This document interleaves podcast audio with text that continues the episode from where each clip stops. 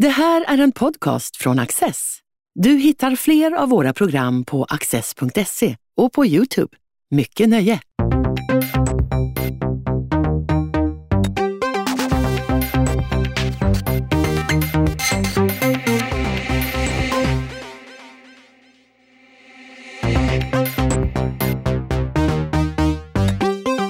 Jasenko Selimovic är regissör, tidigare chef på Göteborgs stadsteater och har representerat Liberalerna i Europaparlamentet. Han har skrivit om sina upplevelser i krigets Sarajevo. Hans personliga skildring av krigets vardag och flykten därifrån är en drabbande läsning. Hur kunde grannar som levt sida vid sida plötsligt vända sig mot varandra? Jasenko Selimovic intervjuas av Katarina Onils-Franke. Jag tog mig an eh, läsningen av din bok med stor nyfikenhet. Jag eh, visste inte så mycket om kriget och eh, halvvägs in så ville jag bara stänga den och sluta. Men du förstår nästan att läsaren ska reagera så här. Och du skriver bland annat att krig är oåterkalleligt, en oåterkallelig förlust. Det enda vi kan göra är att berätta om det. Och det gör du med den äran. Så var börjar man en sån här intervju om boken? Eh, och du som regissör tänker jag kommer känna igen greppet, för vi tar det från början. Hur kommer det sig att du skriver den här boken just nu? Um, boken är väldigt mycket resultat av, av ett inre tryck som har funnits där väldigt, väldigt länge. Mer eller mindre sen kriget slutade. Mer eller mindre, inte riktigt. Jag hittade första exemplar av boken daterade 2004 i min dator. Så det är ganska länge som jag har burit med mig. Men anledningen att det blev färdigt nu, att det blev någon sorts färdigt skrivet, var Hankes Nobelpris. Eh, det gjorde mig otroligt upprörd. Det gjorde mig väldigt eh, ilsken faktiskt. Att någon kunde skriva en sån, eh, en sån bok. E, egentligen inte att han kunde skriva boken. Utan att han kunde få pris för det han har skrivit. Det kändes eh, nästan eh, förnedrande.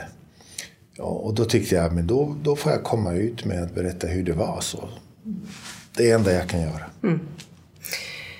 Sarajevo var belägrat från 5 april 1992 till 29 februari 1996. Med andra ord i 47 månader, skriver du. Och du är väldigt skicklig på att vara där på plats, här och nu och samtidigt ge oss sån här fakta under läsningens gång. Och ändå är det väldigt svårföreställbart. Ehm, men tiden tycker jag är väldigt påtaglig just att man famlar efter hur lång tid är det här, hur lång tid utspelar det sig på.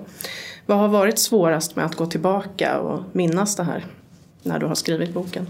Mm det ena var naturligtvis att, att försöka beskriva det. Det finns saker som jag inte är stolt över. Det finns saker som är förnedringssituationer som man tvingade oss i och som jag inte tycker är roliga att beskriva naturligtvis. Det, det är ganska, eh, och att beskriva dem ärligt, beskriva verkligen hur vi kände oss i den stunden eller hur jag kände mig i den stunden. Det var en av de riktigt svåra sakerna. Men det andra var att försöka eh, kontrollera eget minne.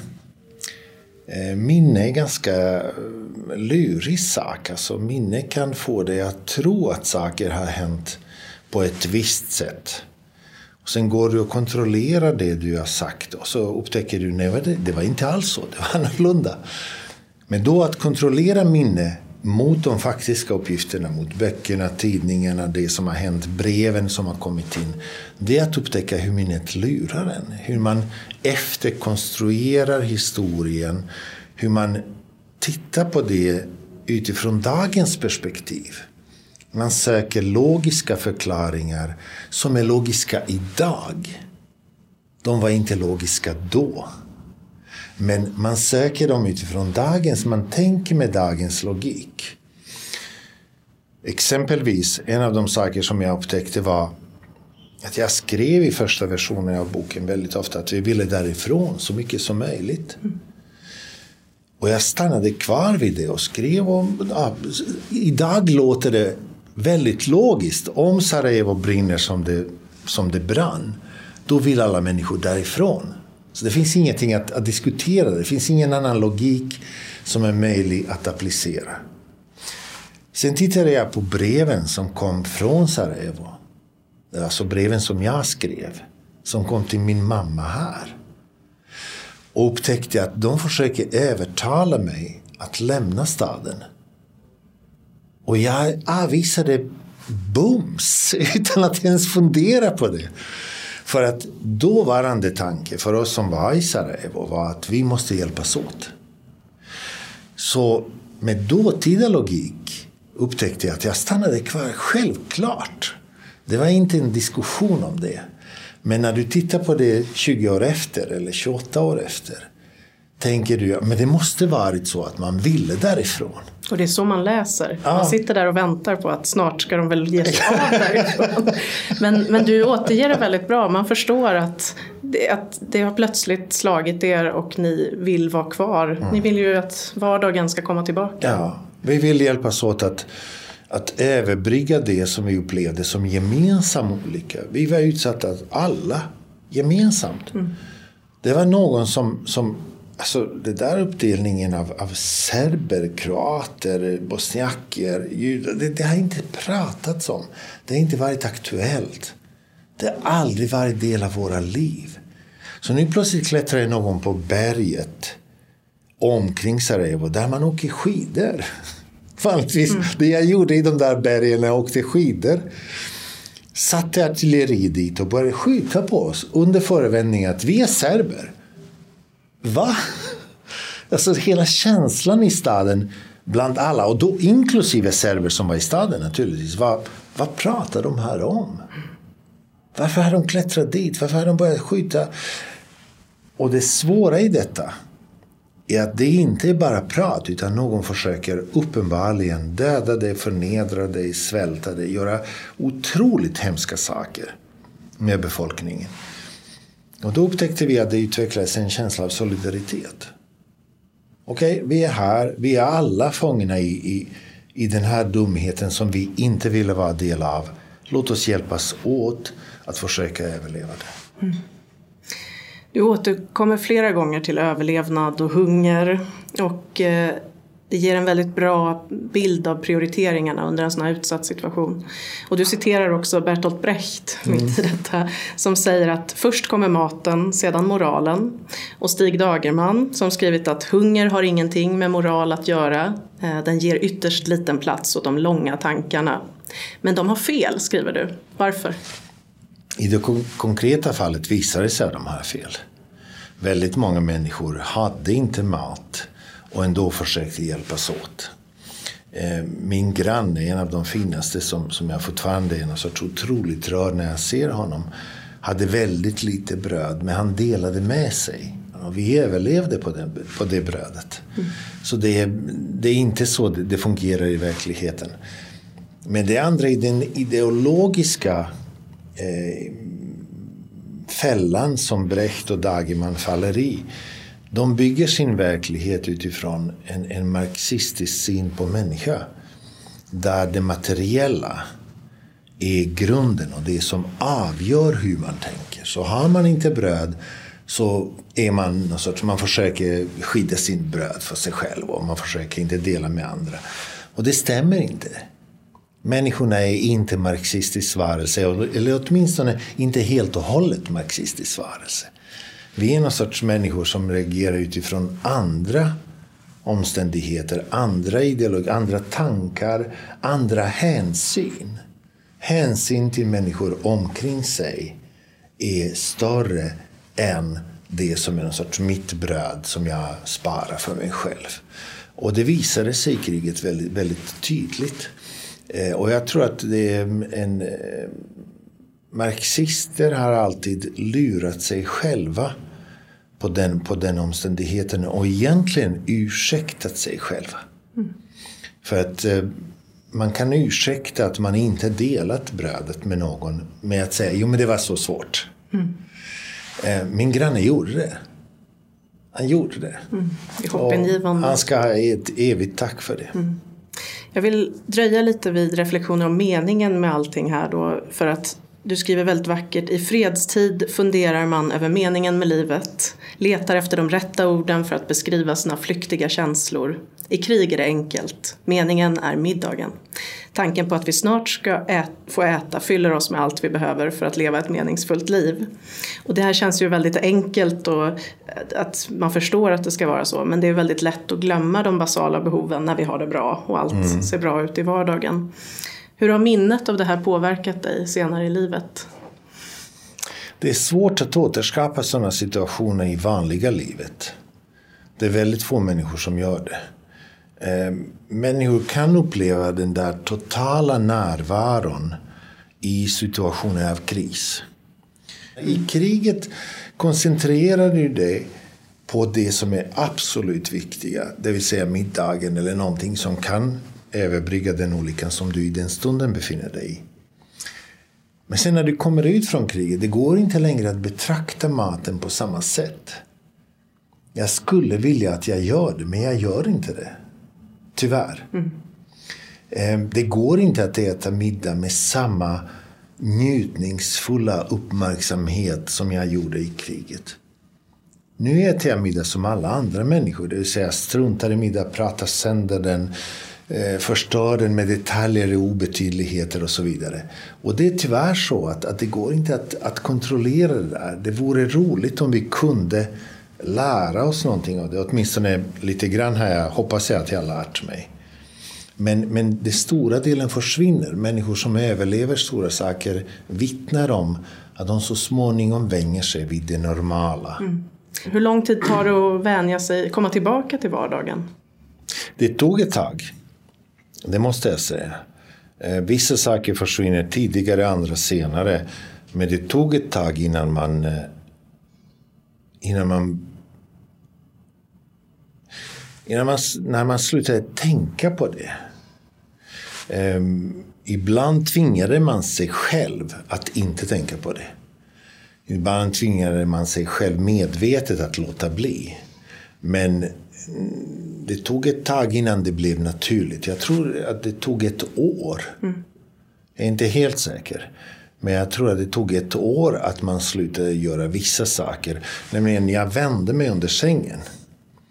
Eh, varje gång man hörde en, en eh, modern ny bil närma sig på gatan utanför. För att det ljudet av, av en Mercedes eller en BMW eller någon, någon sån här superfin bil som närmar sig liknar väldigt mycket en granat som flyger nära en. Mm. Det är precis det ljudet. Eftersom vi i kriget lärde oss att mer eller mindre utan att vakna bara vända oss under sängen, gömma sig under sängen.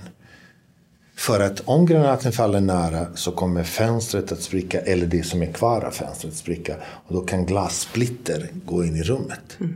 Då ska man inte vara i sängen, då ska man vara under sängen eller någonstans gömd. Så det gjorde man mer eller mindre omedvetet under hela, under hela kriget. När jag kom till Sverige gjorde jag samma sak. För att i sömnen kontrollerar du inte dina tankar. Du, du kan inte medvetet bestämma dig att låta bli. Det är någonting som pågår omedvetet. Och jag tror att, att det tog ett år. Jag är inte verkligen säker på, på datum, men jag tror att det tog ett år som jag, när jag hörde ljudet så gick man i sängen bara, vände sig inåt under sängen, sov ett tag, sen vaknade man, det är obekvämt, så tänkte jag, det låter ingenting. Sen klättrade man upp tillbaka i sängen och då var det över. Men det tar ett tag innan man vänjer sig vid att det här är det normala. Mm. En av många styrkor med din bok det är att du försöker sätta dig in i motståndarsidan, om man kan kalla den det. Eh, och drivkrafterna och tankarna kring det. Tror du att det är någonting man gör i en liknande situation eller är det speciellt för just det här kriget när det är grannar som vänder sig mot varandra? Jag tror att det är speciellt för, för en författare. Jag tror att konstnärer måste göra det. Eh, jag skulle aldrig kunna tänka mig skriva om saker som jag inte skulle kunna föreställa mig att jag kan göra. Så allt som är skrivet i, det, i, i boken är på något sätt möjligt för mig att föreställa mig. Att någon skulle på något eller på något sätt tvingat mig fått mig dit att göra saker som, som gjordes mot mig. Och jag skriver på vissa ställen det här kan jag inte ens skriva om för att jag kan inte föreställa mig göra det. Jag, jag vet inte vad är det som skulle krävas att jag skulle utföra en sån bestialisk dåd. Och jag säger, eftersom jag inte kan föreställa mig så är det svårt att skriva om de människorna. Mm. Och varför det? För att då... En av, en av uppgifterna som författare har som skriver om, om, om krig är att på ett sätt sprida förståelse för vad kriget är och vilka är inblandade i det. Både som bödlar och offer. Vilka, hur kan det hända och hur kan vi bli sådana som gör det? Mm. Om du inte kan förstå hur du kan bli det, då ska du låta bli att sprida. För då börjar de sprida hat. Och jag vill inte göra det. Jag har bestämt mig mycket medvetet, i princip inte bara i boken utan i allt som jag har skrivit om kriget. Att aldrig skriva om saker som jag tycker att det här skulle jag inte kunna göra. Det är någon sorts det finns en gräns där man tänker, ja men vänta lite, jag, jag måste stanna upp här. För det här är någonting som är faktiskt så pass bestialiskt. Jag, jag vet inte vad som skulle kunna få mig att göra en sån sak. Mm. Och då låter man bli att skriva. Så i princip, jag kan inte för varje mening garantera, men i princip i det stora hela är allt som är skrivet en sorts ett försök att förstå också den som gör det. Eh, det betyder absolut inte att man ursäktar på något sätt. Men man måste förstå hur kunde de människorna göra det. För om vi inte förstår det, då kommer vi aldrig kunna agera mot det. Det är det som är hela poängen. Vad är den huvudsakliga orsaken till det här kriget? Är det nationalism, skulle du säga? Ja, jag tror att det är väldigt mycket. Det är, som varje krig är bestående av väldigt många faktorer som har samverkat för att orsaka det. Men i huvud, om, man, om man försöker urskilja den huvudsakliga anledningen att det hände eh, nationalismen. Det är framförallt Milosevic, nationalismen. Ehm, han såg till att eh, bli Jugoslaviens ledare eller härskare med hjälp av nationalismen. Och han visste mycket väl hur man skulle sätta den i brand, hur man skulle få någon sorts eh, katalysera olika händelser så att de blir så starka så att de bär honom som ledare fram. Vilka ömma punkter man skulle trycka på? Ja, han visste verkligen det. Och han var, han var en eh, populist, en nationalist innan vi fick dem i väst. Det intressanta med, med den observationen är att när det händer i Balkan så tolkade väldigt många kriget som utifrån sina fördomar om Balkan. Balkan var de andra.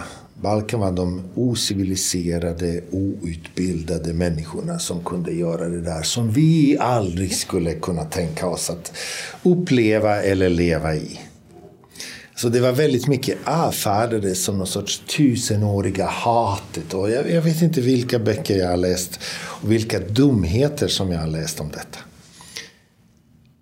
Vi trodde att kriget i Balkan är kriget av dem som var mycket efter oss. Och som upplever någonting som vi för länge sedan har lämnat bakom oss och blivit fria ifrån. Vad som visade sig tio år senare är att de var inte de sista av de gamla diktatorerna av Ceausescu-typen. Utan de första av de, diktator, av de nya diktatorerna, av Trump-typen och eh, Orban-typen och mm, Salvini och vilka än må vara. Skillnaden mellan Milosevic och Trump och Salvini och vilka, vilka än man tar är att demokratier förvandlar sådana konflikter i opinionssiffror. Demokratier löser det som är konflikten genom att tilldela antalet säten i parlamentet till det partiet och saken är klar. Sen kan vi ogilla det eller gilla det. Men det är det som är, som är den sorts demokratiska lösningen på den konflikten.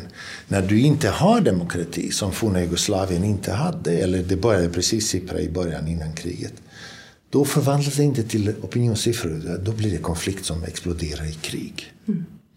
Och det är det som, är, det är det som man brukar säga, demokratier inte krigar med varandra. Det är det som är hela poängen. Demokratier förvandlar det där till sätena i parlamentet. Som vi kan gilla eller ogilla, men det är väldigt mycket bättre mm. än väpnade konflikter. Det är väldigt mycket hoppfullhet ändå i boken. Och det känns som att du genomsyras av mycket positiva en positiv attityd. men det är, en, det är en episod som eh, där du och Amira sitter och resonerar om lögnen som ingen av er då tror på. De här fredsförhandlingarna och FN-resolutioner. Och där känner jag en hopplöshet som, som blir väldigt, är väldigt stark. Och den, därför undrar jag, har den hindrat dig som politiker någon gång? Eller har det varit bra att inte ha en alltför naiv bild av verkligheten? Alltså den scenen som du beskriver är när vi sitter och väntar på en konvoj som aldrig kommer. Och I väntan på konvoj väntar vi på att eh, fredsförhandlingar om Bosnien ska ge resultat.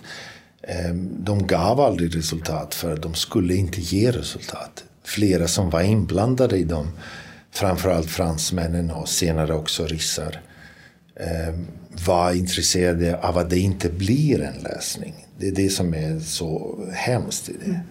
Mm. Mitterrand var fullständigt övertygad om att eh, Bosnien hör inte till Europa och att vi skulle inte blanda oss i det. Och om kriget gav serberna, till vilka han sålde vapen, gav någon sorts eh, fördel så var det väl inget att göra åt det, ungefär så. Så fredsförhandlingar resulterade aldrig i någonting för det fanns inte politisk vilja att det skulle resultera i någonting.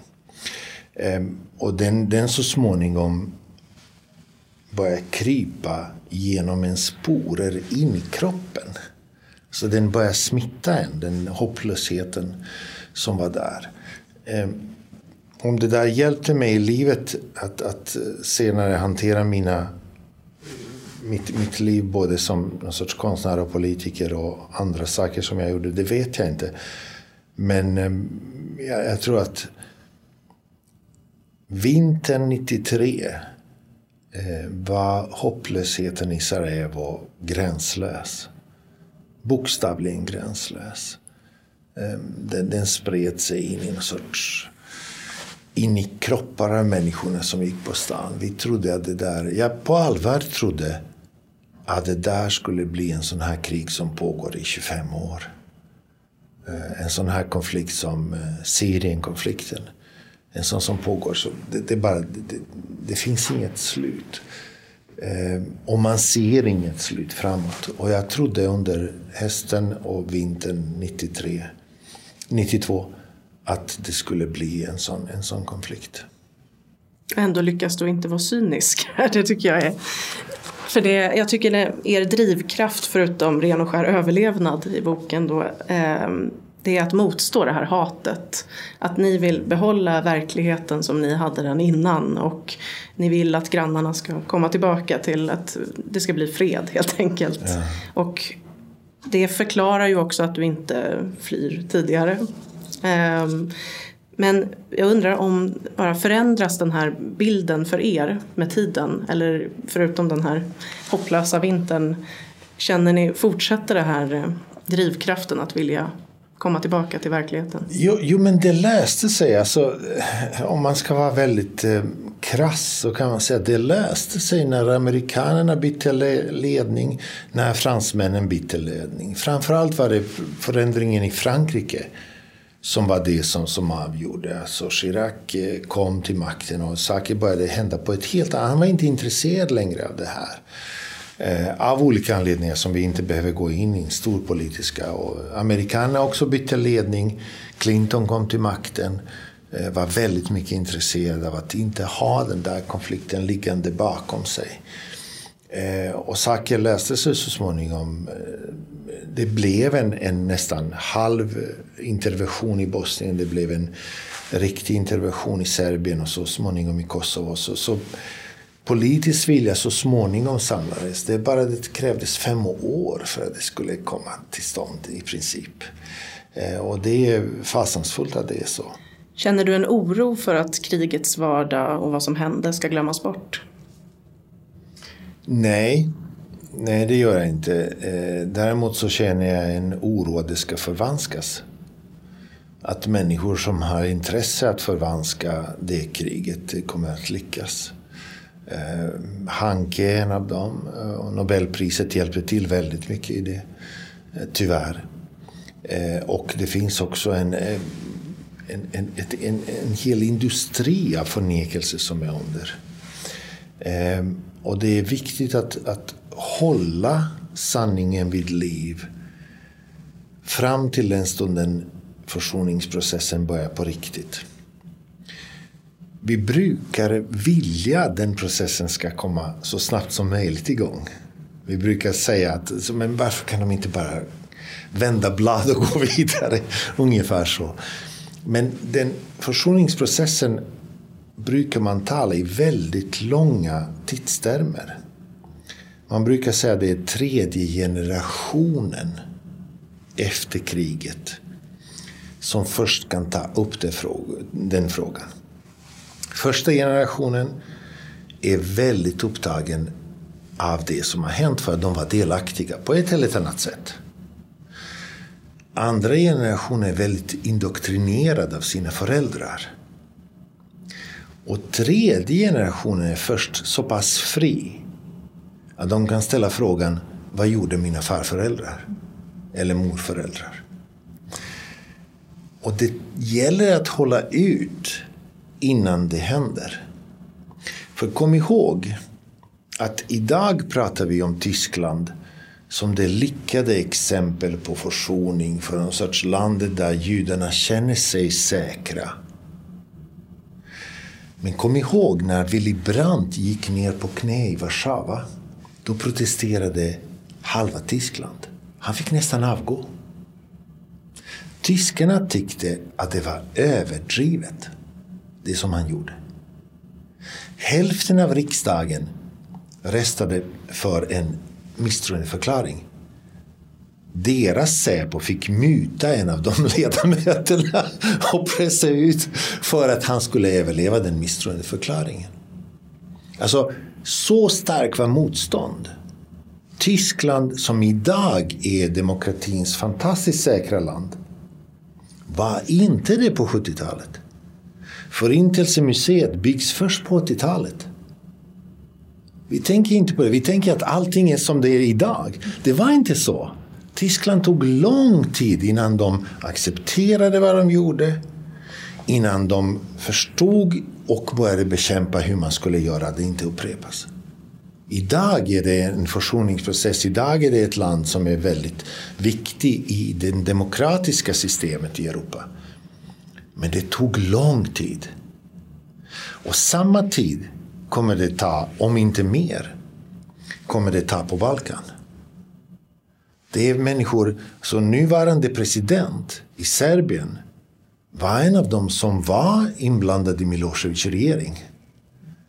Du kan inte förvänta dig att det kommer bli någon större förändring där. Alltså det är svårt. Han var informationsminister. Det är väldigt svårt att få honom att, att starta någon sorts på riktigt försoning. Och barn, och sen kommer det komma barnbarn som kommer säga, jo men vad gjorde mina föräldrar? Det är viktigt att vi håller sanningen vid liv fram till den punkten. Mm. Att den inte förvanskas, att det inte blir någonting annat. Att, det inte, att de som försöker ändra det inte lyckas. Om man lyckas göra det, då kommer det bli en, en, en lyckad försoningsprocess. Men det gäller att hålla ut. Och det är jag orolig. Jag, jag har bekämpat människor som har gjort det. Eh, som har försökt förvanska sanningen om kriget. Jag har verkligen varit i debatten för att försöka stå vid det, de fakta som vi har etablerat. Och det är viktigt att vi håller ut fram till den stunden. Den kommer komma. Balkan är varken sämre eller bättre än Tyskland. Men den processen tar sin tid. Vi vet från historien att det tar sin tid och det måste ta den tiden. Tack för en intressant bok och ett intressant samtal. Tack.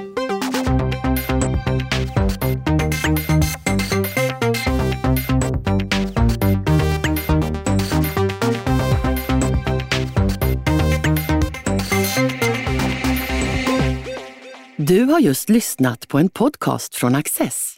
Du vet väl att vi också är en tv-kanal och tidning? Teckna en prenumeration idag på access.se.